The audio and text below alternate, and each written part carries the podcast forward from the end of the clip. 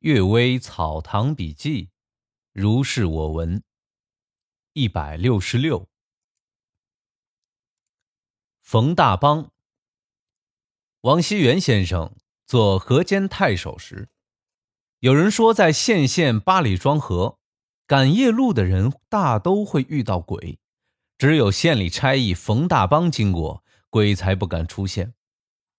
有人遇了鬼，诈称自己是冯大邦。鬼也会退避。先生听了说：“一个县役能让鬼畏惧，其中必然有原因。”于是准备暗地侦查，以作惩处。有人为之开脱说：“原本没有此事，是老百姓造谣的。”先生说：“县役不止一人，却独独为冯大邦造谣，这肯定也有原因。”于是发文拘捕。这冯大邦惧怕而逃。这是庚午辛未年的故事。先生离任后，大帮还没有回来，现在不知道怎么样了。崔某家乡有个姓崔的人，和豪强打官司，虽然有理，却不能胜诉，不胜悲愤，几乎想要自杀。这个人夜里梦见他父亲说：“人可欺。”神则难欺，人有朋党，神则没有朋党。人间受屈越深，那么地下深渊就越酣畅。今天纵横衬衣的人，都是十年后夜镜台前发抖着受审的人。我在冥府做司察吏，已经看到判官登记在册了。你有什么可愤怒的呢？崔某从此怨恨全消，再也不说一句话。造物更巧。有个善于打官司的人，有一天为人写讼状，要罗织罪名，陷害多人。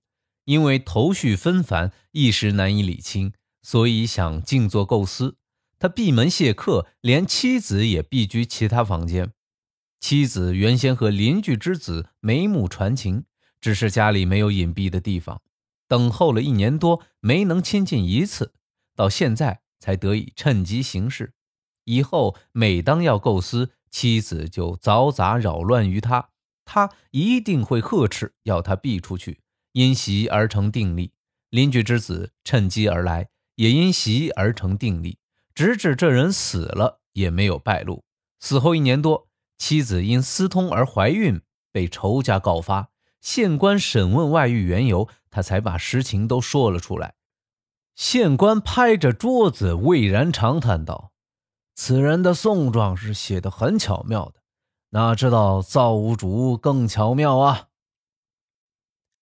难断之狱，实在难以判决的案件，不一定是在情理之外的，越是在情理之中，就越不能明断。门人吴冠贤做安定县令之时，我从西域从军回来，住在他的官署之中。听说有两个少男少女，都是十六七岁，一起到他的轿子前喊冤。少年说：“这是我的童养媳，父母死了，想抛弃我而改嫁。”少女说：“嗯，我原本是他的亲妹妹，父母死了，想占我为妻。”问他们姓什么，还能记得；问他们的家乡，则因为父母都是流浪的乞丐，天天变换地方，已记不起是什么地方的人。问一起要饭的人，则说他们到这儿才几天，就父母双亡，不知道他们的底细，只听到他们以兄妹相称。但小户人家的童养媳和丈夫照例也是以兄妹相称，无法区别。有个老吏建议道：“这事儿好像捕风捉影，全无实证，又不能逼供，判和判离都难保不误。但是啊，这判离而误。”不过是误破婚姻，其过失较小；判和而误，则是误在乱人伦，其过失就大了。何不判离呢？斟酌再四，无从处理，最终还是依了老吏的话。我由此想起姚安公在刑部做官时，织造海宝刚被抄家，官员派了三个步兵看守他家的住宅，宅院有几百间房子，深夜风雪很大。三个人锁好外面的门，一起在里面的卧房取暖。点灯喝酒，喝醉以后不小心弄灭了灯，三人在黑暗之中互相碰撞，因而打了起来，打到半夜，各自累得倒在地上。到了天亮，则有一人死了，另外二人，一个叫戴福，一个叫七十五，这二人啊，伤的也很重，所幸未死。审讯之时，都说一起打死了个人，判抵命也无怨言。至于那天夜色黑暗之中，觉得有人扭救相救，觉得有人打就对打，不知道是谁扭我谁打我，也不知道所扭所打的人是谁，受伤的轻重，以及某处伤是某人打的，不但这二人无法知道，就让死者活过来问他，也肯定无法知道。既然一命不必以二命相抵，那么任凭当官的随意指一人都是可以的。如果一定要追查清楚是某人，即使动用刑具拷问，得到的也不过是不实之供，竟无可奈何。拖了一个多月，正好戴福病死，这才借以结案。姚安公曾说，此事追究挑起者的责任，也可以归案，但从他们的供词来看，实在不知道。挑起者是谁？用严刑来逼供，还不如随意指一个。至今反复追想，还是想不出一个审讯的办法。刑官岂是容易做的呀？鬼病。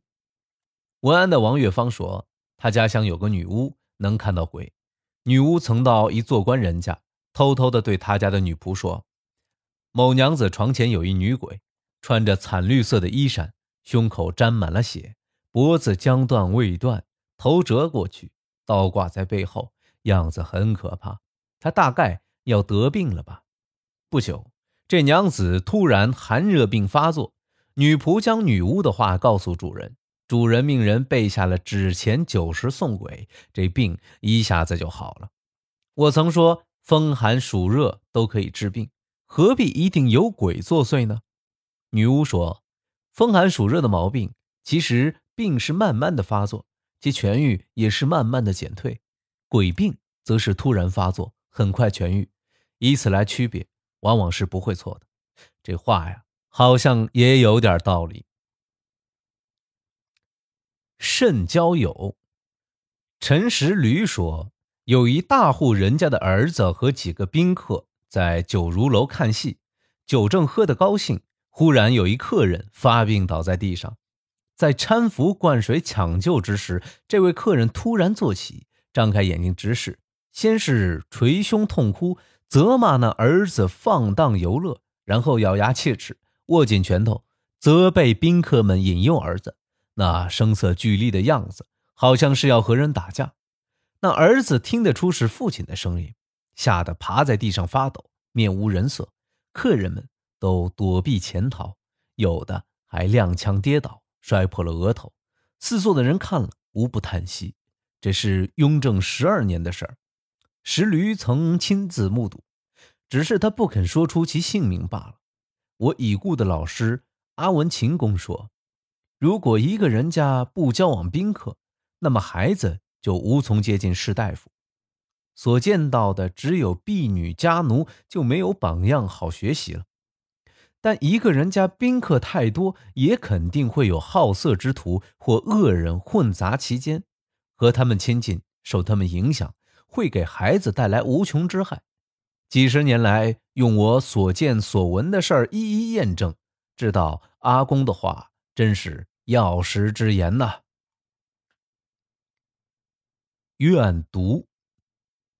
五军赛王生说，有个农夫晚上看守枣林。看到林子外好像有人影，怀疑是盗贼，就偷偷的观察。过了一会儿，有一人从东面来，问道：“你站在这儿有什么事儿？”那人说：“我死的时候，某人在旁边偷偷说了些幸灾乐祸的话，我怀恨在心已二十多年了。现在他也被勾来，我在这儿等着他被捆绑着从我面前走过。”人们的怨恨之情真是太厉害了。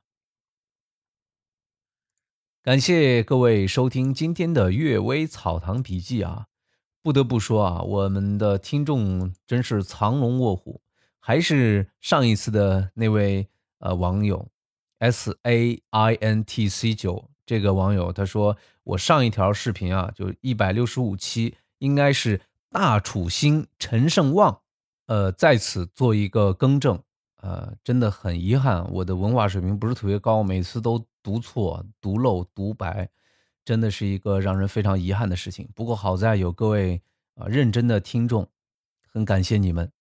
很感谢，真的很感谢。我们今天的《阅微草堂笔记》就读到这里，再见。